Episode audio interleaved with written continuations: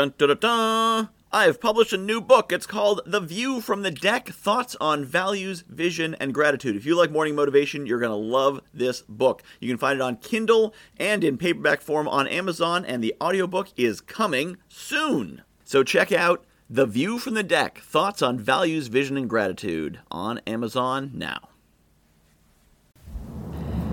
My back is not the most reliable piece of biological equipment, and that gives me a choice. I can choose how I respond to that. I could say, well, my back's not that great, so I can't do a lot of physical activity. I can't do karate. I can't do mock combat sword fighting. My back's bad. Or I can use that as a reason why I should do those things.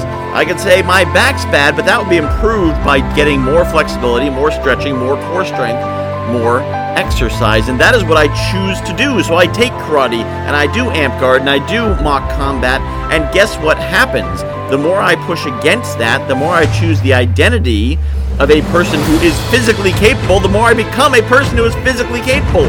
The more I exercise, the better and stronger I get, and the less my back hurts. But it's really easy to fall into the trap of saying, well, you know, I got a bad back, I can't exercise and then you get weaker and your back gets worse. You say, whew, it's a good thing I didn't exercise because my back's getting worse. Imagine how bad it'd be if I had worked out.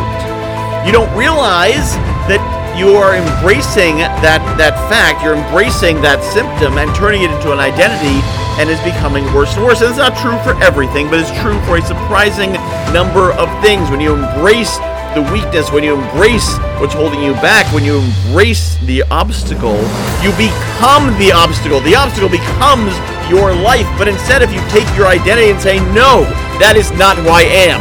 I am not a person who has such a bad back. I can't work out and can't have fun and can't play with my daughter.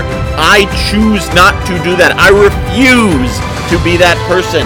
Whatever it is, whether it's a physical ailment or a mental ailment or a financial ailment or a social ailment, whatever it is, you can choose to say, no, that is not who I am. That is not my identity. That is not my life. That is not what I'm going to be. I am going to live the life I want to live.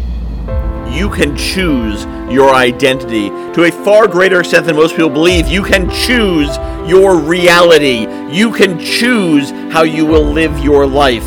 Do not let it be chosen for you by circumstance. You choose it. You set what it is. You determine it. You control it. You can make it happen.